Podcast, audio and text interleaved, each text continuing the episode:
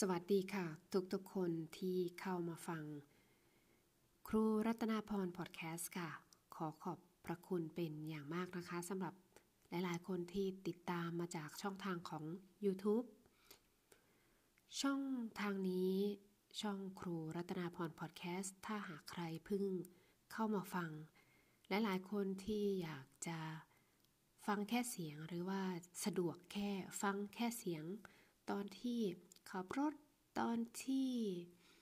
ทำงานบ้านหรือว่าทำอย่างอื่นไปด้วย ก็ยินดีเป็นอย่างมากนะคะ ก็อย่าลืมกดติดตามทางช่องทางของพอดแคสต์ได้เลยค่ะ เพราะว่าช่องทางนี้ก็คล้ายๆกับช่องทางของ YouTube ที่ครูสอนภาษานอชแล้วก็นำเรื่องราวประสบการณ์ชีวิต ในการใช้ชีวิตที่นอร์เวย์ แล้วก็การ เรียนภาษานอร์เวย์ไปด้วยกันนะคะ ก็จะนำมาเล่าให้ทุกคนฟังไปเรื่อยๆค่ะ ใน episode นี้เหมือนกัน ก็จะเป็นการเรียนรู้คำศัพท์ในชีวิตประจำวันในภาษา norsk นะคะสำหรับหลายๆคน ก็อาจจะอยู่นอร์เวย์ได้สักพักหนึ่งก็อาจจะเรียนรู้ไปค่อนข้างเยอะแล้ว แต่ถ้าหากใครนะคะ เพิ่งมาใหม่ แล้วเกิดอาการเจ็บป่วย ไม่เข้าใจในระบบสุขภาพของนอร์เวย์เนี่ยก็คงจะลำบากใจอยู่พอสมควร เพราะว่าในฐานะของตัวเองนะคะในครูเองก็เคยตกอยู่ในสภาพ ความรู้สึกที่อึดอัดแล้วก็ลำบากใจนั้นมาก่อน ก็เลยอยากจะนำ คำศัพท์ที่จำเป็นจำเป็นที่เราจะต้องรู้จักไว้ก่อนนะคะ ถึงแม้ว่าเราจะได้รับความช่วยเหลือจากคนที่เขารู้ภาษา พาไปหาหมอหรือว่าต้องโทรจองหมอเนี่ยเขาอาจจะช่วยแต่บางทีเราก็จำเป็นที่จะต้องรู้คำศัพท์ มาก่อน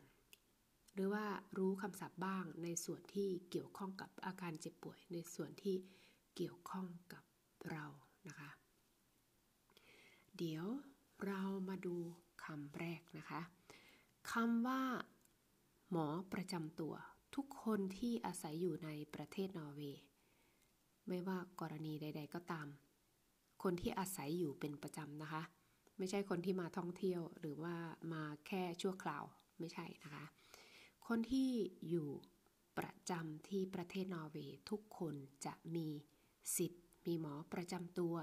หมอประจำตัวภาษาโนชเขาเรียกว่า en fastlege en fastlege หรือหลายๆ คนนะคะ เขาอาจจะเรียกสั้นๆว่า fastlege fastlege fast ก็คือออยู่แบบถาวรนนะคะ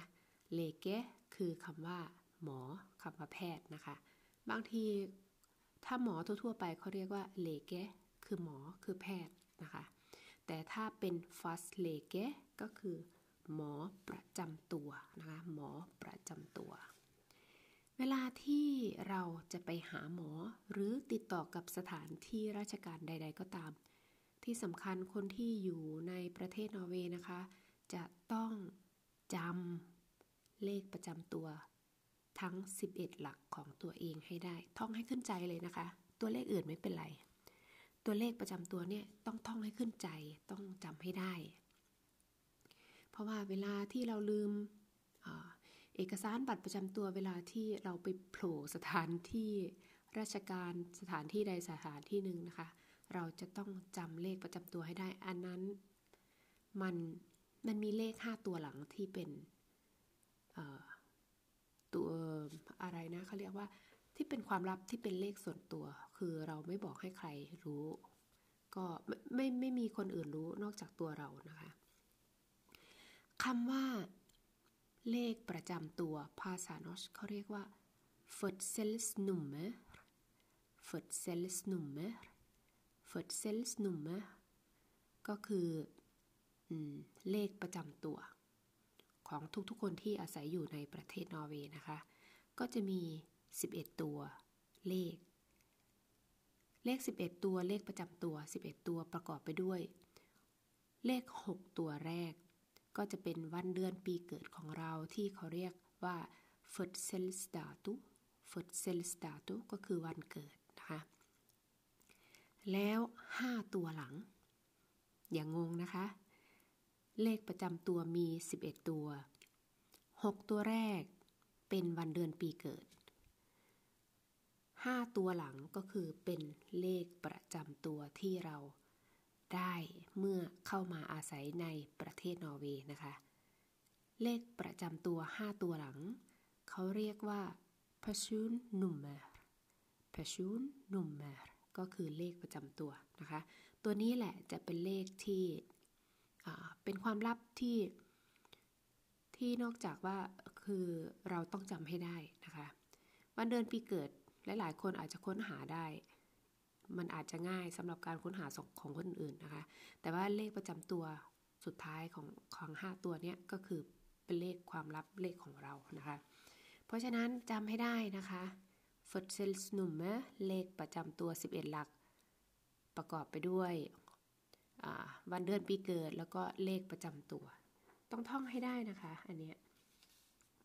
ท่องให้ได้ให้ขึ้นใจเลย เวลาเกิดอะไรขึ้นเราจะได้ให้ข้อมูลเขาถูกเขาจะได้รู้ว่า เออ เราจำเลขประจำตัวได้ เราก็จะที่นี่เวลาสมมุติว่าถ้าเกิดเหตุการณ์ที่เราไม่ได้นำบัตรประจำตัวไปด้วยนะคะ เราบอก first sales number ก็คือบอกเลข 11 ตัว แล้วเขาก็จะถามว่าเราชื่ออะไร นามสกุลอะไร ที่อยู่คืออะไร อันนี้แหละค่ะ ก็คือเป็นการ ยืนยันนะคะ ยืนยัน ข้อมูลที่ที่ที่ตรงของที่นี่นะคะ ถ้าเกิดว่ามันอยู่ในกรณีฉุกเฉินที่เราไม่มีบัตรประจำตัวจริง ๆนะคะ มาดูเวลาที่เราป่วยแล้วเราจะไปหาหมอ ที่นอร์เวย์เขาจะทำยังไงมั่งก็จะมีสีขั้นตอนที่สรุปมาให้ฟังให้เห็นภาพนะคะ จริง ๆ แล้วมันอาจจะเยอะกว่านี้แต่ว่าสรุปให้เห็นภาพนะคะ อันดับแรก ถ้าเราป่วยเนาะเราจะต้องโทรจองเวลากับหมอฟาสเลเกหรือว่าหมอประจำตัวของเรานะคะ โทรจองเวลา ซึ่งเวลาที่เราโทรจองเวลาเนี่ยเราจะต้องบอกเลขประจำตัว หรือว่าวันเดือนปีเกิดของเรานะคะ บางทีเขาก็อาจจะถามว่า Når er du født Når er du født ก็เธอเกิดตอนไหน วันเดือนปีเกิดเธอตอนไหนก็บอกอวันเดือนปีเกิดก็ได้นะคะ บางทีเขาก็จะแล้วเธอชื่ออะไรถามต่อเนี่ยเพื่อเป็นการ confirm เลยว่ายืนยันว่าบุคคลที่เขาพูดอยู่เนี่ยใช่ตัวเราหรือเปล่าอย่างนี้นะคะ ถ้าพูดชื่อนามสกุลตรงกันวันเกิดนะคะ ตรงอย่างเงี้ย เขาก็จะคุยว่าเธอเป็นอะไรยังไงแล้วก็จองเวลานะคะ จองเวลาก็ได้เวลาได้เวลามานะคะ ก็อาจส่วนมากที่นี่ถ้าไม่ฉุกเฉินจริง ๆ คุณจะไม่ได้เวลาวันนี้หรือพรุ่งนี้นะคะ น้อยมากอาจจะเป็น 2 วันหรือ 3 วันที่เราต้องรอคิวนะคะ ที่นี่ หรือบางทีต้องข้ามไปเป็นอาทิตย์ก็มีบางบางเรื่องที่แบบว่าไม่เร่งด่วนนะคะ แต่ถ้าเราจะโทรหาหมอมันก็เร่งด่วนเนาะถ้าเร่งด่วนก็ต้องบอกเขานะคะ ว่ามันเร่งด่วน แต่ถ้าถ้าฉุกเฉินจริงๆเนี่ยเเกี่ยวกับชีวิตความปลอดภัย เร่งด่วนต้องการความเร่งด่วนเจ็บหน้าอกอย่างเงี้ยหายใจไม่ออกมีเลือดออกอะไรเยอะแยะอย่างเงี้ยต้องโทรที่ 113 นะคะ ขออโทรหารถฉุกเฉินได้เลยนะคะ พวกเจ็บหน้าอก พวกเกี่ยวกับ ไม่รู้สติอย่างเงี้ยสลบอย่างเงี้ยนะคะ ต้องต้องโทรหารถฉุกเฉินนะคะไม่ไม่ต้องโทรหาหมอฟาสเลเกนเพราะว่าบางทีผู้ป่วยหรือว่าคนที่ป่วยอาจจะจำเป็นที่จะต้องการความช่วยเหลืออย่างเร่งด่วนนะคะอ่าเลยไปแล้ว ขั้นตอนที่หนึ่งก็คือเธอโทรจองเวลานะคะ โทรจองเวลา เราจะต้องบอกเลขประจำตัว หรือว่าวันเดือนปีเกิดของเรานะคะพอได้เวลาเสร็จแล้วเราก็อันดับสองเราก็มีได้เวลานัดหมายนัดหมายเวลาหมายถึงว่าก็เหมือนที่พูดไปนะคะ อาจจะสองสามวันถึงจะได้คิว บางทีก็ต้องบอกเขานะคะ บอกที่ที่เราโทรไปจองว่า อ๋อวันนี้ฉันไปไม่ได้นะ ฉันจำเป็นเธอมีวันว่าง วันนี้วันนี้วันที่เราต้องการไหมช่วงไหน หรือบางทีเราอาจจะเลือกไม่ได้ก็ได้นะคะ ถ้าคิวเขาเต็มมากๆ ก็ได้เวลาเสร็จแล้วในขั้นตอนที่ 3 ก็คือ ไปตรวจตามนัดนะคะ ไปตรวจตามนัด การที่ไปตรวจตามนัดเนี่ยก็ต้องเผื่อเวลานะคะ ไปก่อนสัก 10 นาที แล้วก็อาจจะจำเป็นจะต้องนั่งรอ นานกว่าที่เราได้เวลานัดหมายนะคะ เพราะว่าบางทีอาจจะมีคนป่วยที่ฉุกเฉินกว่า ที่เขาจะต้องจัดการมีเรื่องที่นั้น ก็ต้องเผื่อเวลาด้วยนะคะ ว่าอาจจะช้าหรือว่าเลทไปนิดนึงการที่เราไปตรวจตามนัดเนี่ยเวลาที่เราตรวจเสร็จ เราจะต้องจ่ายค่าตรวจกับแพทย์นะคะ ทุกๆคนนะคะ ถ้ามีเจาะเลือดเจาะอะไรเราก็ต้องจ่ายด้วยนะคะ ลักษณะการไปตรวจเนี่ยก็เหมือนว่าไปตรวจที่คลินิกนะคะคลินิกก็จะมีการตรวจเลือดตรวจสุขภาพเบื้องต้นนะคะ ถ้ามีการส่งต่อหมอก็จะบอกว่าเขาส่งต่อไปที่ไหนนะคะ เราก็จะได้ใบนัด ถ้ามีการนัดเกิดขึ้น เขาก็จะให้ใบนัดจากหมอส่วนตัวหรือบางทีเขาอาจจะว่าฉันจะส่ง เดี๋ยวฉัน ถ้าเผื่อหมอคนนี้เขายังไม่เขาอาจจะส่งไปหาหาหมอเฉพาะทางอย่างนี้นะคะเขาอาจจะบอกเราว่า เดี๋ยวหมอเฉพาะทางฉันส่งเธอ ไปหาหมอเฉพาะทางเพื่อให้ตรวจละเอียดมากกว่านี้นะ แล้วให้หมอเฉพาะทาง ส่งจดหมายมาหาเราที่บ้านเพื่อที่จะบอกเวลานัดหมายในการตรวจต่อไป อันนี้ก็เป็นแบบนี้นะคะ ระบบที่นี่ ถ้าสมมติว่าเราไปตรวจเสร็จแล้วมันจบที่ หมอประจำตัวหรือว่าฟาสเลเกแล้วก็จ่ายค่าตรวจเสร็จแล้วถ้าเขาบอกว่า เรามียาที่จะต้องไปกินนะอย่างเงี้ยคือเราจ่ายค่าตรวจ กับหมอเสร็จแล้วขั้นตอนที่ 4 คือถ้ามียานะคะ ถ้าได้รับยาไปกินที่บ้าน ก็จะเราก็จะไปรับยาที่ร้านขายยาที่มีเภสัชคอยดูแลอยู่ ร้านขายยาจะจ่ายยาให้เรา แล้วก็จะแนะนำการกินยาให้เรานะคะ เวลาที่เราไปรับยาที่ร้านขายยาเนี่ยเราก็จะไปกดคิวนะคะว่าเป็น recept recept ก็คืออใบสั่งยา มีใบสั่งยาจากหมอนะคะไม่ใช่ว่าเราไปแค่ซื้อพวกครีมโลชั่นตามร้านขายยานะคะ ไม่ใช่เราต้องไปกดคิวว่าเป็น recept recept ก็คือใบสั่งยาจากหมอ พอเราไปกดคิวแล้วเขาเรียกถึงคิวเรา เราก็ต้องนำบัตรประชาชนไปด้วยนะคะ ID code ที่เขาเรียกนะคะ บัตรประชาชนที่นี่หรือ ถ้าใครมีใบขับขี่เนี่ยก็สามารถเอาไปเป็นหลักฐานยืนยันว่าเป็นตัวของเราจริง หรือบัตรธนาคาร ที่เขาเรียกว่าบังคอตก็ได้นะคะบังคอตก็ได้ ก็ไปยืนยันว่า เออฉันนี่แหละมันเกิดเดือนปีเกิดเท่านี้ แต่ในบัตรประชาชนมันก็มีอยู่แล้วนะคะ บัตรเหล่านี้ใบกับขี่อะไรนะบังคอตนะคะมันก็จะมีข้อมูลส่วนตัวของเราอยู่ เพราะฉะนั้นไปร้านขายยาก็รับยา รับยาเสร็จแล้วเราจะต้อง จ่ายค่ายานะคะ จ่ายค่ายาที่ร้านขายยาด้วยยาจะไม่ฟรีนะคะสำหรับคนทั่วๆไป แต่ถ้าเรามีใบสั่งยามาจากหมอ เราอาจจะได้ราคาที่มันต่ำลงค่ะ อันนี้ก็คืออเดี๋ยวพูดให้จบก่อนนะคะ ถ้าอันนี้ในกรณีที่เป็นคนไข้ทั่วไปนะคะออบางคนหลาย ๆ คนอาจจะสงสัยว่าทำไมมีการจ่ายเยอะไปหาหมอตรวจก็จ่าย ไปรับยาก็จ่าย ก็จ่ายนะคะ ที่นี่จะจ่าย แต่ถ้าเราจ่ายในปีนั้นๆนนะคะ ในรอบหนึ่งปีเนี่ยถ้าเราจ่ายจนถึง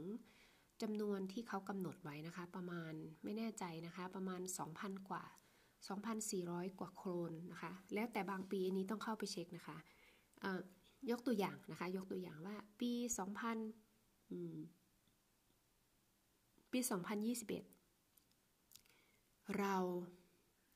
มีค่าใช้จ่ายทั้งหมด 2,400 โครน หรือว่าจ่ายไป 2,400 เขากำหนดไว้ว่าถ้าผู้ป่วยไปหาหมอแล้วจ่ายค่ายา จ่ายค่าหมอครบ 2,400 คุณก็จะได้บัตรฟรีต่อจากนั้นนะคะ ก็ก็จะได้บัตรฟรีโดยอัตโนมัตินะคะ เขาก็จะให้บัตรฟรีมา แต่เวลาที่เราไปหาหมอถ้าเรามีบัตรฟรี เราก็ต้องบอกเจ้าหน้าที่ทุกครั้งนะคะ เวลา ที่เขาตรวจเสร็จ เราก็ต้องแจ้งเขาว่าเรามีบัตรฟรีนะเขาก็จะได้รู้ว่าเรามีบัตรฟรี แต่ส่วนมากเขาก็จะรู้นะคะ แต่ก็ช่วยเหลือซึ่งกันและกัน ก็บอกเขาว่าเรามีบัตรฟรี ถ้ามีบัตรฟรียาก็จะฟรีนะคะ อันนี้ก็เล่าให้ทุกๆคนฟังนะคะไม่ใช่ว่า โอ้ถ้าป่วยหลาย ๆ คนที่ป่วยเยอะแยะกระอิดกระออดอย่างเงี้ยก็จะอาอาจจะไปหาหมอบ่อย ๆ อย่างเงี้ยค่ะ ก็ บางคนก็คิดถึงเรื่องค่าใช้จ่ายไว้ก่อนเพราะว่าแต่ละครั้งมันก็ไม่ใช่น้อยนะคะ เพราะฉะนั้นถ้าไปหาหมอ คุณก็จะมีราคามักซิมัมอยู่นะคะ ราคาสูงสุดอยู่นะคะ และอันนี้ก็เข้าไปเช็คนะคะว่าแต่ละปีพอคอสอเนี่ยเขากำหนดไว้ที่เท่าไหร่นะคะ ก็จะได้รู้ว่าหลังจากนั้นแต่จริง ๆ แล้วอาจจะเป็นที่ ที่ที่เราตรวจกับหมอฟาสเลกันเขาก็จะแจ้งเรานะคะ ได้ว่าเออกูยอดคุณถุงตรงนี้ตรงนี้นะ คุณอาจจะคุณได้ฟรีฟรีคอร์สแล้วนะคุณไม่ต้องจ่ายเงี้ยเขาอาจจะแจ้งเราก็ได้นะคะ หรือบางทีก็จะมีใบเกี่ยวกับอองค์กรเกี่ยวกับสุขภาพนะคะ ที่เขาส่งเอกสารแล้วก็บัตรฟรีมาให้เราที่บ้านเลย ถ้าเงินที่เราจ่ายไปมันเกินเขาก็จะโอนเข้าบัญชีที่เราจ่ายให้หมอ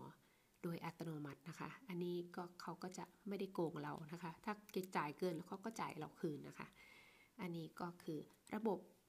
การไปหาหมอที่ประเทศนอร์เวย์นะคะ ก็